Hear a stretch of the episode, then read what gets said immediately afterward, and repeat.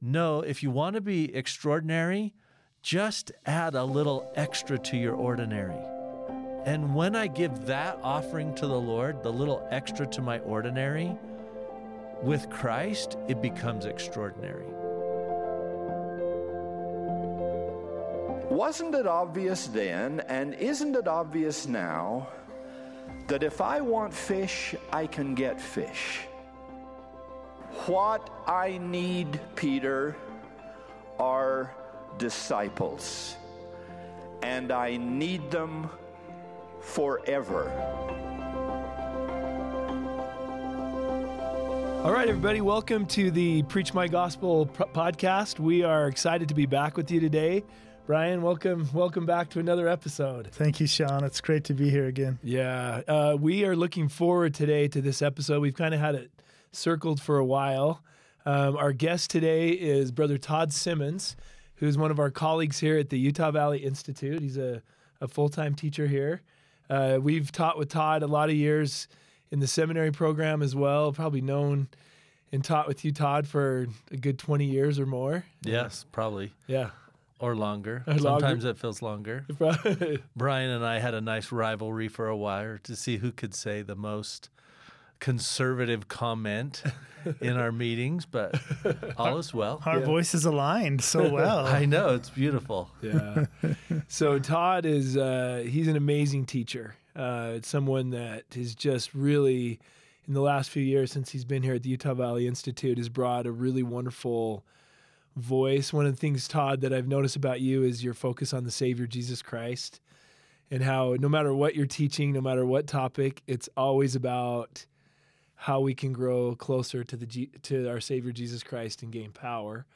Todd was uh, recently released as a stake president, served for nine years down in the, the Payson area as a stake president. Um, you are uh, married to a wonderful wife, Stacy, who is uh, in her own right a powerful, wonderful teacher. And then Todd also has five children. And as we talk about uh, this this podcast, which is for the returning missionary, Todd's had uh, all five of your children. All five of my children have served. One's currently still in the Congo. Okay. uh, speaking French and having a wonderful experience there. Uh, two of my sons uh, served in the same mission in Argentina. My daughter served in Spain, and my son just returned home in December from Ghana. Okay, and then three of your children are married. Yeah, right? and all of their spouses have have served, and Yes. so you've really been around about what is that seven return missionaries and one that will be before we know it. Yes, and that's And- that's the makeup of your family. Yeah, it's been fun to be a part of the missionary experience, uh, both the preparation as well as to watch them make the adjustments when they come home. Yeah, and you also served a mission. Where did you serve? I served in the Washington, D.C. North Mission, Okay. uh, which was primarily Maryland and the District of Columbia. Okay.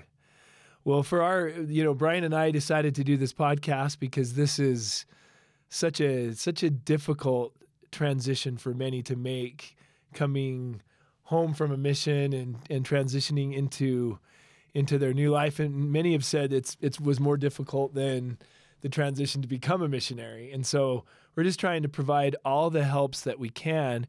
And we invited Todd to be on the podcast today to specifically focus on uh, the house of the Lord and the temple and how missionaries can come home and deepen their relationship with the Savior Jesus Christ through temple worship. And one of the reasons, Todd, as you know, we invited you is because when Todd first came to the Institute, we were for the first time in Institute given permission to actually have a temple class taught in, in the Institute. Previous to that, it was always the prerogative of uh, of the stakes and the wards and, and priesthood leaders to direct those classes. And you had experience as a stake president doing that. But then with you just having serving as a stake president, it was so nice to have you and another one of our teachers help to de- develop and refine some curriculum about how we could make this an institute class. So, love to start with you just talking about that class and the Sure. nature and what what exactly this class, which is called Understanding Christ Through Temple Worship, is now bringing to the young adult. Right. Uh, I think that's a, a great way of looking at it. Um, just one thing that I loved is Elder Gong just last uh, fall as he went to, was it Thailand, uh, to dedicate the temple there. Elder Gong said this. Uh, he said, Peace is something that we're all seeking. Purity is something that we value and we're looking for purpose. The Lord is waiting to meet you in his holy house. We don't go to the temple, we come to Jesus Christ in the house of the Lord. Uh, when he said that, I started cheering and I said, okay, my students are going to see that. Uh, because I think one of the focus of our class is that there's something about being in the Lord's house that matters. Uh, for example, let's just do this. I think it's kind of fun. Uh, Sean, if you'll say to Brian, I'm going to the temple, or and then pause for a moment. Okay. Okay. I'm going to the temple. And Brian, you say it back to Sean. Sean, I'm going to the temple too. Nice. Now change it from temple to the house of the Lord. Sean, say that and then pause a second. And then Brian, you say the same thing. And then give me your impressions that come to your mind as to what's different with that. So after work today, I'm going to the house of the Lord. Sean, can I go to the house of the Lord with you? Perfect. You did such a good job. now, as you thought about that that change, what's different for you? I, I think for me, a house is a relationship. It's a place where we build relationships, we bond together, um, and and when we incorporate, I'm I'm going to his house. Yes. If I were to come to Todd's house, Todd makes the great greatest meats I've ever eaten in my life. Right. true. I would be excited. I would be thrilled to be going there. I, I know that that's a place where I have a, a relationship with somebody. So to me, it, it invites relationship. Yes. I think when we say we're going to the temple, that's a, a- an event or a moment. But when we say we're going to the Lord's house, it indicates longevity in a relationship. A- And one of the things I think is really important that we stress in this class is that uh, missionaries who have been out serving the Lord uh, and have developed a very powerful relationship in teaching his doctrine um, often come home and they're struggling because they're not feeling that connection the same way. And I think if they could just change in their mind, because the prophet's inviting us to spend time in the Lord's house, that if they could change that mindset from, oh, I need to be actively every single day teaching discussions or seeking out the lost sheep, uh, it really becomes spending time with the Savior in his house with him, meeting him there. I love that at the very beginning of the endowment uh, presentation, it said that the endowment was received by revelation and is best understood through revelation. And that revelation comes as we're in proximity to the Savior. We've changed our focus from what's going on in the world around me to actually being with Him in His house. Sean, what was different for you? Um, I, I think it's easy to, if I'm just thinking I'm going to the temple, I'm going to a place, going to have this experience. But if I say the house of the Lord, I'm expecting to have my focus on Him, and I'm expecting to find Him there. And I think as I as I go through the endowment, I don't just get lost in the in the details and the structure and the presentation. I'm really looking for the person there, and I'm really thinking more about worship than just about attendance. It's kind of what happens to me as I think about that. Perfect. I love that you said that it becomes worship.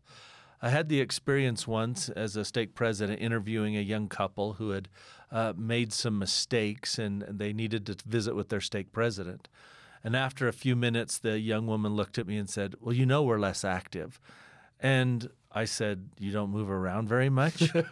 I mean, I knew what she meant, but I wanted her to kind of just own what she was trying to say. And finally, she said, Well, I don't go to church. We don't go to church very often. And I said, That's okay. I don't go to church either. And she looked at me and said, Well, aren't you the stake president?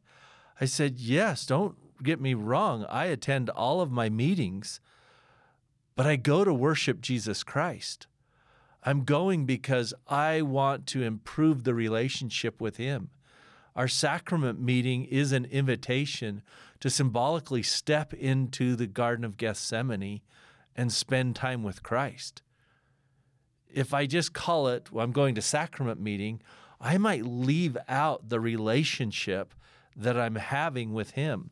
When President Nelson actually gave his uh, the correct name of the church talk, it actually changed my perspective on how to see what it is that we're actually doing. He said this He said, To remove the Lord's name from the Lord's church is a major victory for Satan. When we discard the Savior's name, we are subtly disregarding all that Jesus Christ did for us, even his atonement. When we omit his name from his church, we are inadvertently removing him as the central focus of our lives. And that was in General Conference in 2018. I think that's the same thing, not just with the name of the church, but in our worship of Jesus Christ. If I'm going to church, that's a place. If I'm going to worship Jesus Christ, that's an experience. And as our God, He wants us to have that relationship with Him.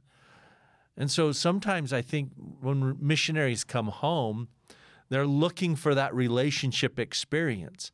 But our cultural language, we've simplified everything to temple, church, instead of spending time with Jesus Christ, worshiping Him, finding out who He is, and receiving the revelation as to what's next in my life. And the physical place, the temple, is a wonderful tool that God has provided us to experience Christ. Yes. Just like the Book of Mormon is a wonderful tool. It's not the end in and of itself. The end of the experience in the Book of Mormon is to experience Christ, and this Book of Mormon is a fabulous tool, and the temple is yes. is another one. I think I sometimes get distracted. Even I'll say, well, I'm going to go to the temple to do work for my ancestors. Now, that's crucial and so important.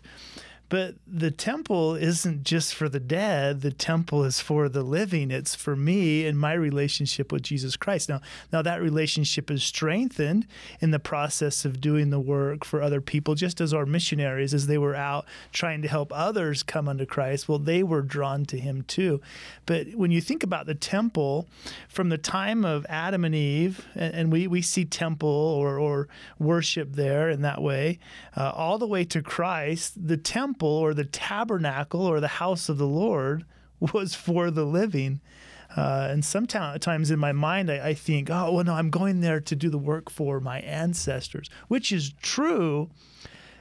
But I think I miss something if I'm not going to connect with Jesus Christ. I think that's a really important point. Um, we're not even keeping up the endowments with the number of baptisms that are taking place. So if it really was about getting the work done, certainly the Savior would make it more effective in the amount of time that we spend. Uh, and the endowment, in and of itself, uh, the five covenants, learning the key words, signs, and tokens necessary to enter into God's presence, really could be shortened down. But it's not about just getting it done. It's about having experience. Uh, one of the classes that we have in this Understanding Christ Through Temple Worship class is why do we do work for the dead? Well, Jesus Christ, in and of himself, his whole work was to do things for people they could not do for themselves. If my goal is to become like Jesus Christ and I go to his house, why would he not invite me to do the very work that he does? Which is to do work for someone they cannot do for themselves. That's why we participate in ordinance work.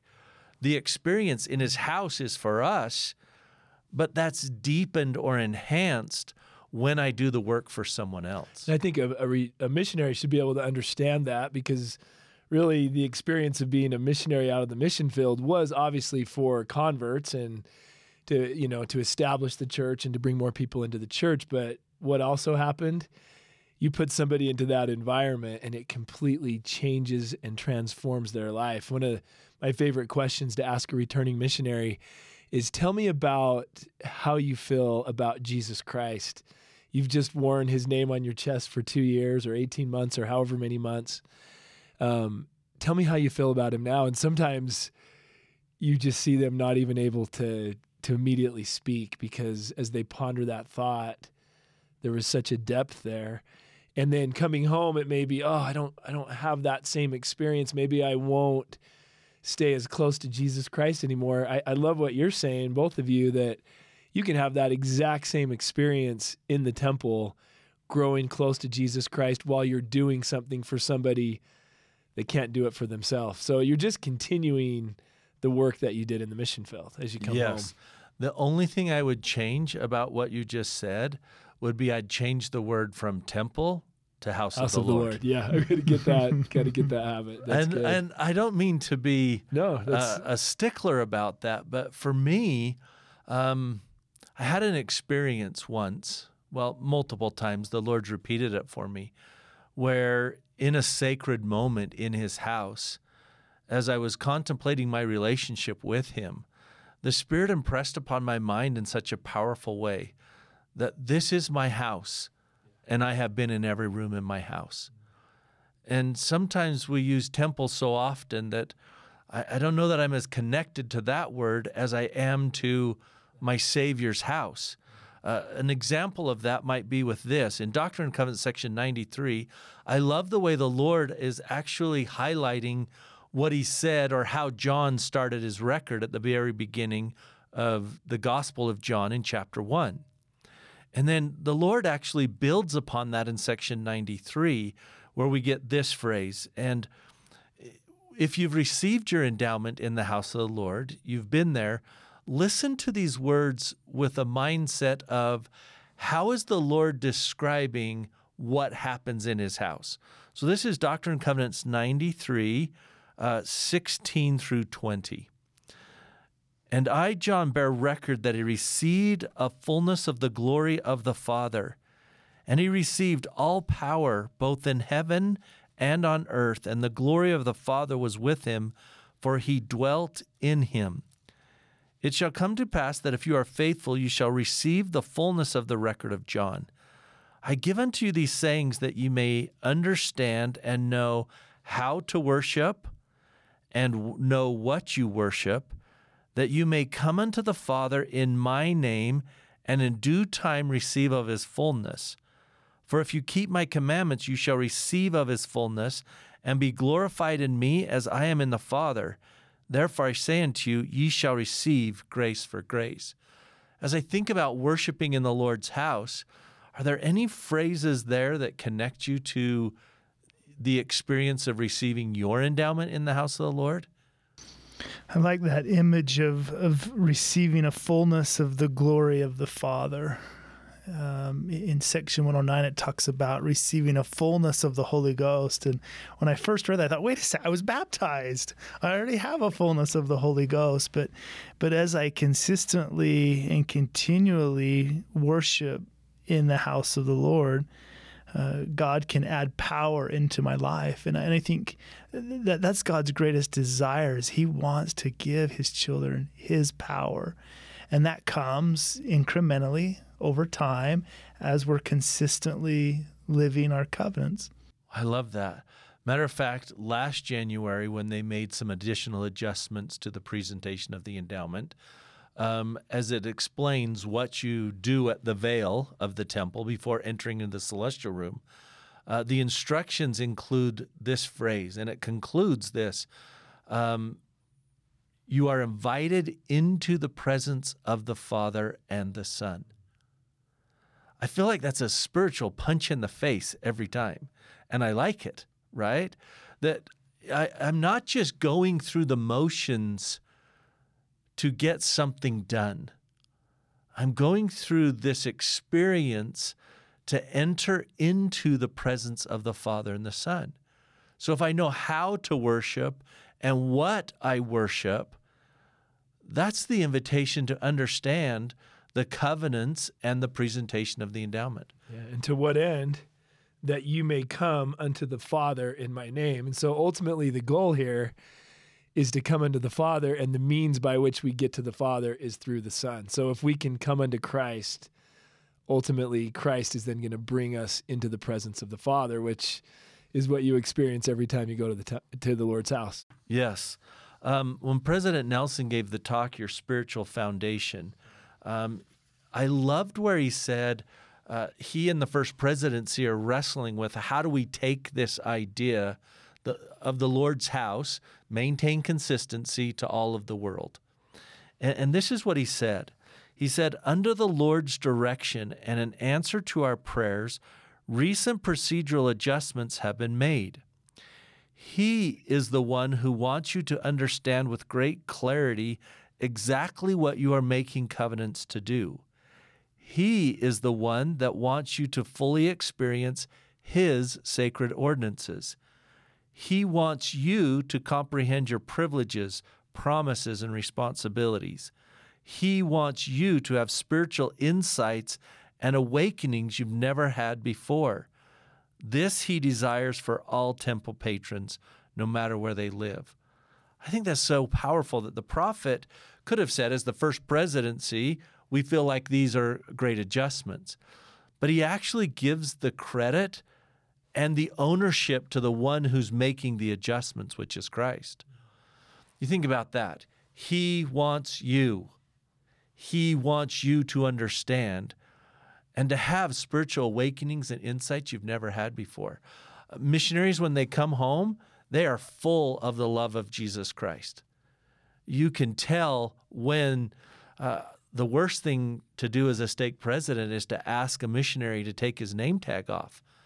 There is like you're ripping their heart clean out of their chest. I've seen many a tear over that. Yes, there's this moment where they come to the realization that speaking for and behalf of the Lord as a full time missionary, that responsibility is being taken away. But if I follow it up with, there's a worship that He wants me to participate in, where He's going to give me insights and spiritual awakenings I've never had before. I'm not finished with my worship of Jesus Christ. Yes, I may have given service for two years as a missionary, but my worship of Jesus Christ, the one that I taught about and learned about and sacrificed for, he's going to be with me in his house. Yeah. Frankly, there are a lot of missionaries get their endowment, receive their endowment, and maybe go once or twice or three times, and then they may go to a mission. I don't know if your son's in in Africa got to go to the got to go to the Lord's house very often, but some some go occasionally. Well, I remember our area presidency telling our missionaries, "Look, the your work is for the living, right?" And and they were using that as a reason to say you're not going to get to go to the temple very yeah. often. You have a, a different focus at this time. So they're so, they're coming home and and in many ways after that much separation from receiving their own endowment, a lot of them are coming back and just saying, "Okay, what do I do? How do I worship? Right. And I, I had someone say to me this recently, and I think it's fairly common, and, and I'm sure I've had my own moments with this, but wow, going to the temple or going to the Lord's house, I don't really love it. It doesn't do much for me. It, you know, they go through the experience and they they don't feel any different as a result of it. Why do you think that is, Todd? That someone could go to the Lord's house and just have kind of a ho hum experience, and, and it actually is kind of a grind to to think of going back. Where, where's the disconnect? And maybe you've already answered it with all the things you've already. Well, and some saying. people will say the repetitive nature of the yeah. ordinances makes it so that I just I've, I've seen this. I know I've been there, next. done that, right, and and, and might um, make them not want to go as often, if you will. I love both of those those questions. I think are great, and that's really the focus of the class that I teach. Um, the presentation of the endowment takes what an hour and twenty minutes. Uh, to receive the initiatory ordinances takes maybe ten minutes, and the sealing, depending on how long the sealer talks, is just a few minutes as well. And yet we get 22 class periods to dive into uh, what is the Lord inviting me to see? Uh, as far as the repetition, I love it uh, because because it's the same so often. I can receive revelation. If I get stuck or the Lord highlights something for me and my mind catches hold of something small or unique that I haven't seen before, I know what the rest of the endowment is about. So the Lord's really just highlighting for me today something that He's inviting me to see. And if I can draw it that way, th- then it's powerful. I think of our return missionaries who they've learned obedience. Uh, there's a lot of obedience required as a missionary. Uh, they've learned sacrifice, they've taught sacrifice, and they've taught the law of the gospel, including uh, to love God and love your neighbor. Those are the first three covenants that we make in the presentation of the endowment. What most of our missionaries, they know the law of the chastity, but perhaps they haven't understood it that God's given them a power which is limitless. And He invites us to exercise power in a controlled and disciplined way. If He can trust us with a few things, He can endow us with power over many things. It's a beautiful imagery to go, this isn't really about our sexual relations. It's really about do I know how to control power that God's given to me? I think the family proclamation is a beautiful explanation of just how sacred and powerful that relationship is between a man and a woman. And so, if I think of it in that context, I can learn something about priesthood power, uh, relationships, honesty, fidelity. And if I can make those types of covenants and God can trust me with power, then the final invitation in the covenants is to consecrate everything that He gives me. Uh, I think it's funny because sometimes when I ask my students if they have so much money, they are, don't know what to do with it all, and they all look at me like I'm stupid. uh, but the in the house of the Lord, it's time, talents, energy. Uh, I don't know how much time we have as young people, but they have way more energy than old people. And so the Lord's going to invite a continued relationship with Him. And I actually love how you spend your mission teaching about the first three covenants and then come home and you learn how to exercise your agency in godlike ways with the last two covenants of the endowment. How beautiful is that? put that. That's eh, amazing. That you can just keep growing in your witness. And then if you can make those covenants and you prove faithful and you've learned what God's needed you to learn, he welcomes you into his presence in his house. I think it's a beautiful step by step process that missionaries have focused on the first part, but I don't know that they always tie that whole thing together as they're in the presentation of the endowment. So Todd, a lot of times, especially for those that are that are new going to the temple, uh, there's a lot of concern of what we can and cannot share. That that fear actually stops us from talking about the temple and and encouraging people in the right way to go to the temple and to participate in the house of the Lord. And and and so what what direction have we been given on what we can or cannot discuss? I know you've had to had to approach this in in the class that you're right. teaching. What can and we cannot talk about? Yeah, we start off very, right from the beginning going to a talk that Elder Bednar gave in 2019 where he addressed this very issue. This is what he said. He said, Temple preparation is most effective in our home. But many church members are unsure about what they can appropriately can and cannot be said regarding the temple experience outside the temple. President Ezra Taft Benson described why this uncertainty exists.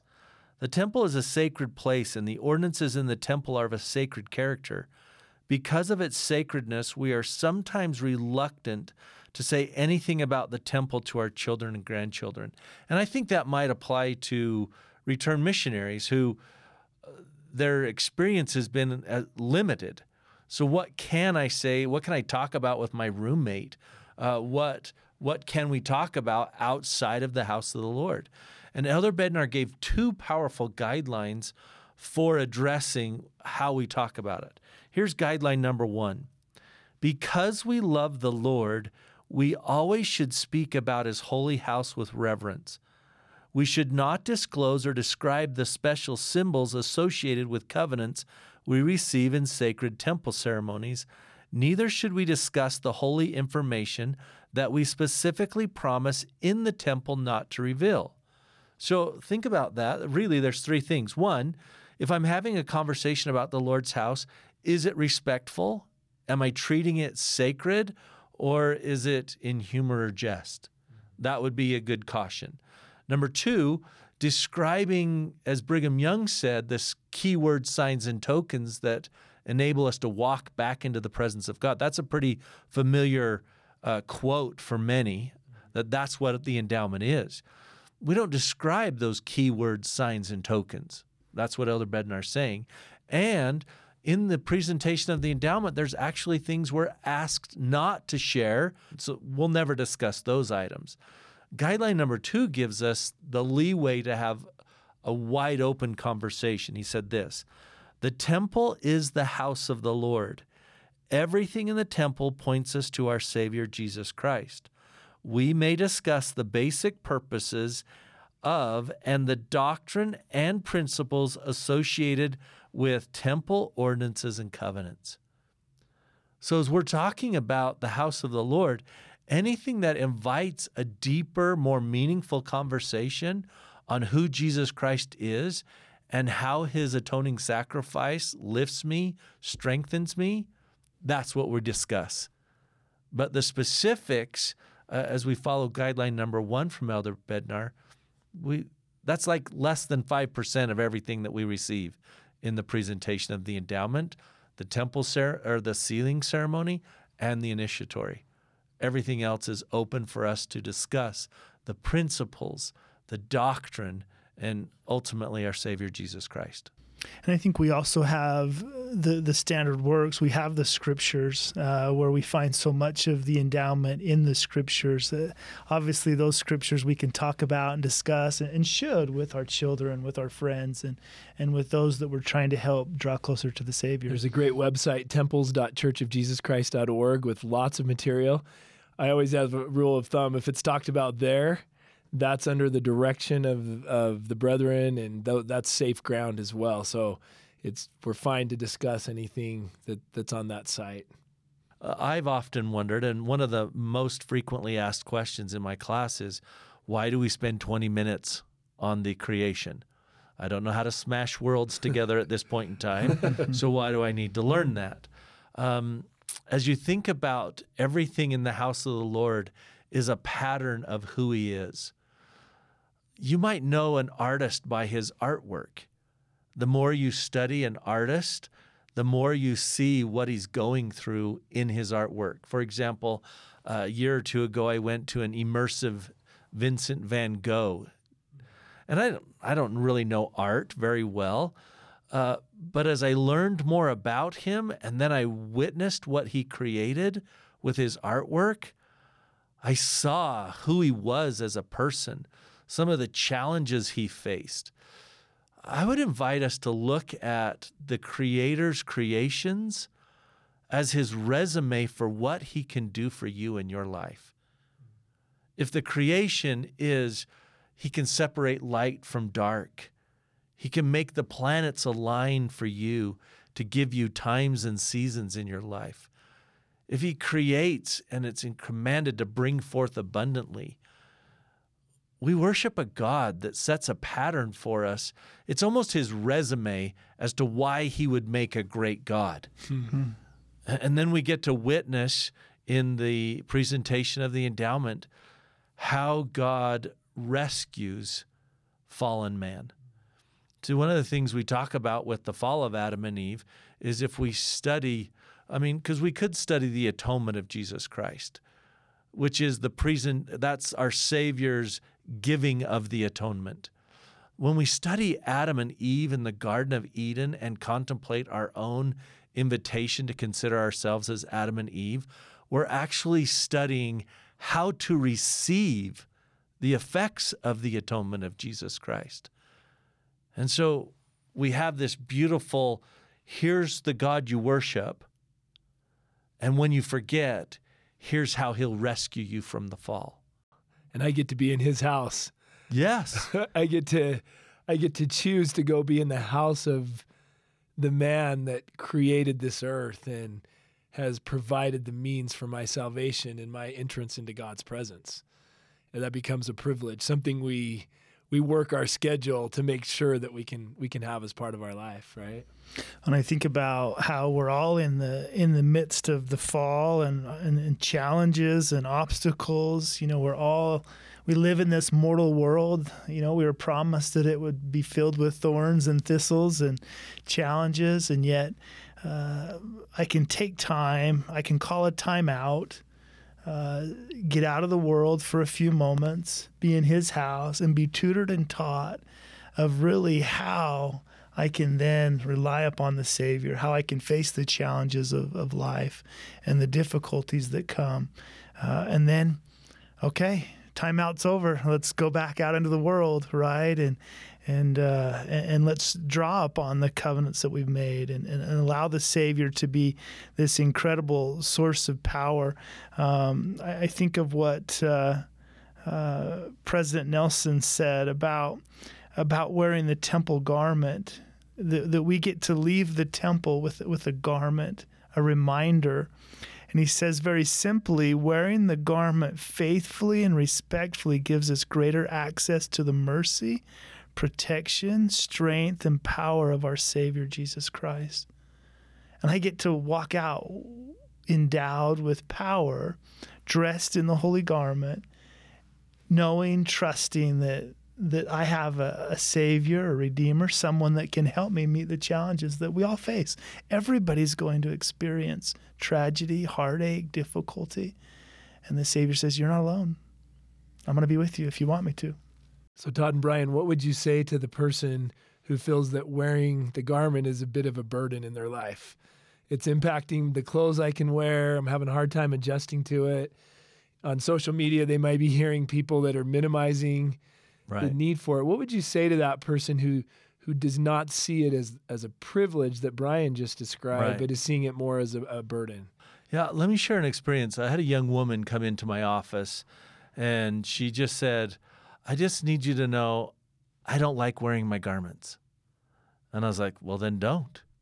And she goes, well, I don't think that's the right answer, Brother Simmons. And I was like, okay, so what do you want me to say? And she goes, I don't know. She goes, well, didn't I make a covenant to wear them? And I said, Yes. And we even looked up the statement that says that the wearing of the garment is an outward expression of an inner commitment to follow the Savior Jesus Christ. And she goes, But I just don't look good in garments. Now, as a man teacher, uh, not saying anything about that, right? Her style of dress. So we came up with this. I said, For the next two weeks, only wear your garments when you want one of these two situations. One, you're going to a place where you might just need an added measure of the Savior with you just a, a representation of, I know where I'm going, I'm going to need him a little more. And the other thing was if you just also want to just say, I'm going someplace and I just want him to know I'm his. And she goes, Okay, I'll do that. She came back after two weeks, walked into my office. She said, Brother Simmons, you're a jerk. I was like, Why am I a jerk? And she just looked at me and said, When would I not want the Savior's help? And I said, now we're talking about something totally different. You were talking about an article of clothing the last time you came.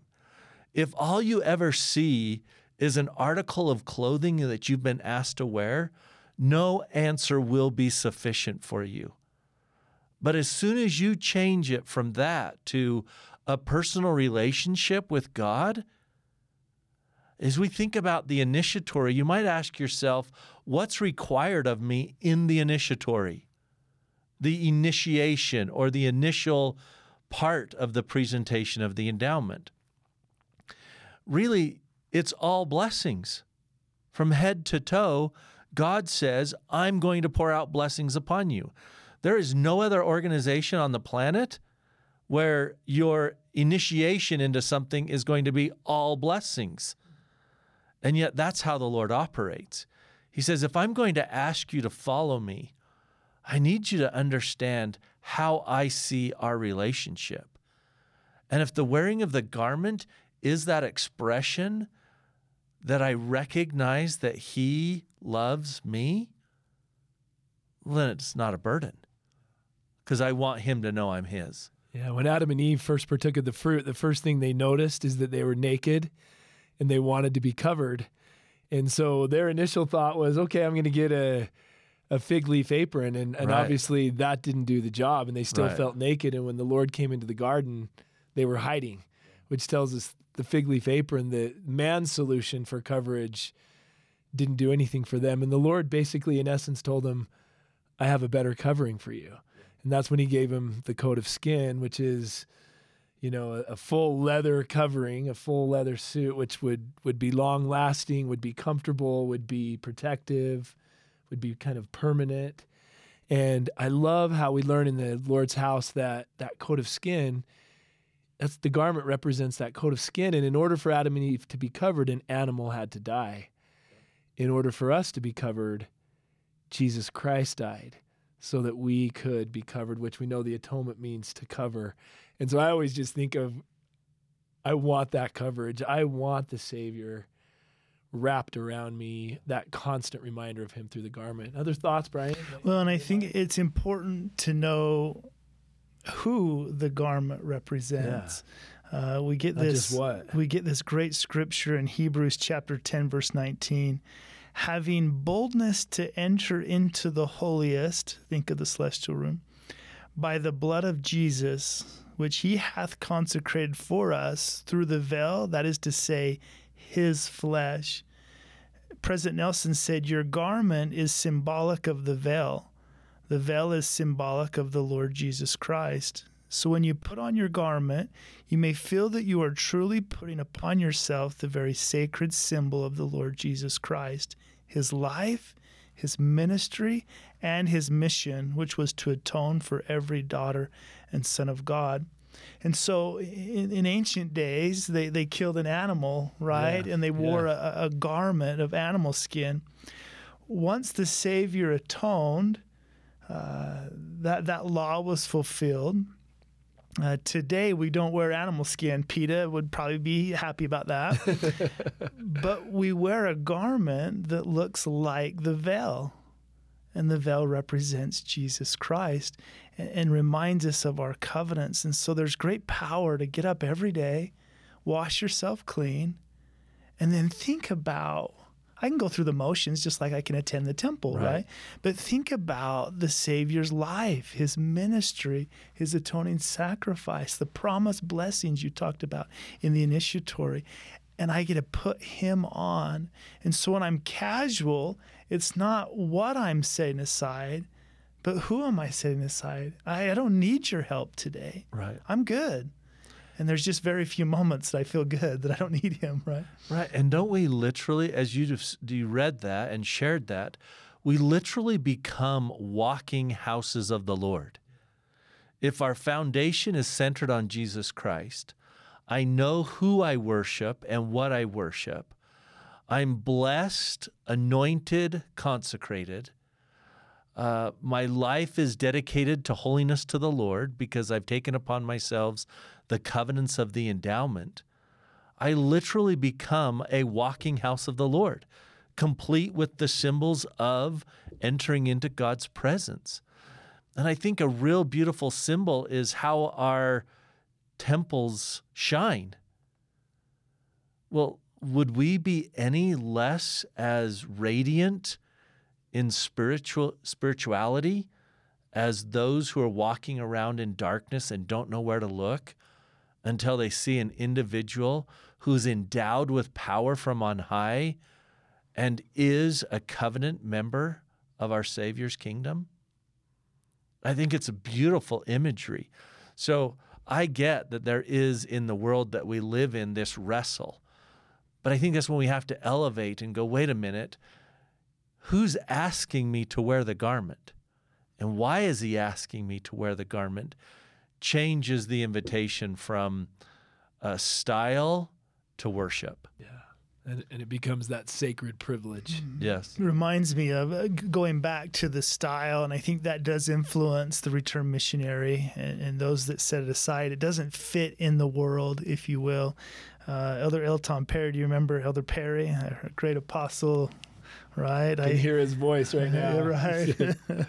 and you know, today the, the, the young people have those that they'll they'll look back and remember those voices. But but he was asked, "What is the storm or cloud on the horizon for our young people?" His response, "Worldliness." He was asked, "How do we curb that in our youth?" His response, "Help them prepare and worship properly in the temple." To make and keep covenants. Being in the house of the Lord, wearing the temple garment will help us curb worldliness. President Nelson, uh, to keep that thought going, said, My brothers and sisters, when renovations of the Salt Lake Temple are completed, there will be no safer place during an earthquake in the Salt Lake Valley than inside that temple. Likewise, whenever any kind of upheaval occurs in your life, the safest place to be spiritually is living with inside your temple covenants. I, love in this talk, he invited us to consider exactly how we're going to move forward, right? And I love this. He said, he said that the Lord has declared that despite today's unprecedented challenges, those who build their foundations upon Jesus Christ and have learned to draw upon his power need not succumb to the unique anxieties of this era. He invited us to do ex- take extraordinary measures and do unprecedented things. And I thought, well, what's extraordinary? I guess I could feed all the kids in Africa. That would be kind of fun. Uh, but I had someone share with me that no, if you want to be extraordinary, just add a little extra to your ordinary. I can do that. And when I give that offering to the Lord, the little extra to my ordinary, with Christ, it becomes extraordinary. It might be extraordinary in my roommate's life, a companion, an old companion who may be struggling's life. When I add the extra to my ordinary in worshiping Jesus Christ, the Lord magnifies that. The challenge for me is to find okay, what am I going to do that's unprecedented? The adversary loves to throw in our way all of the roadblocks that would keep us from doing what the Lord invites us to do.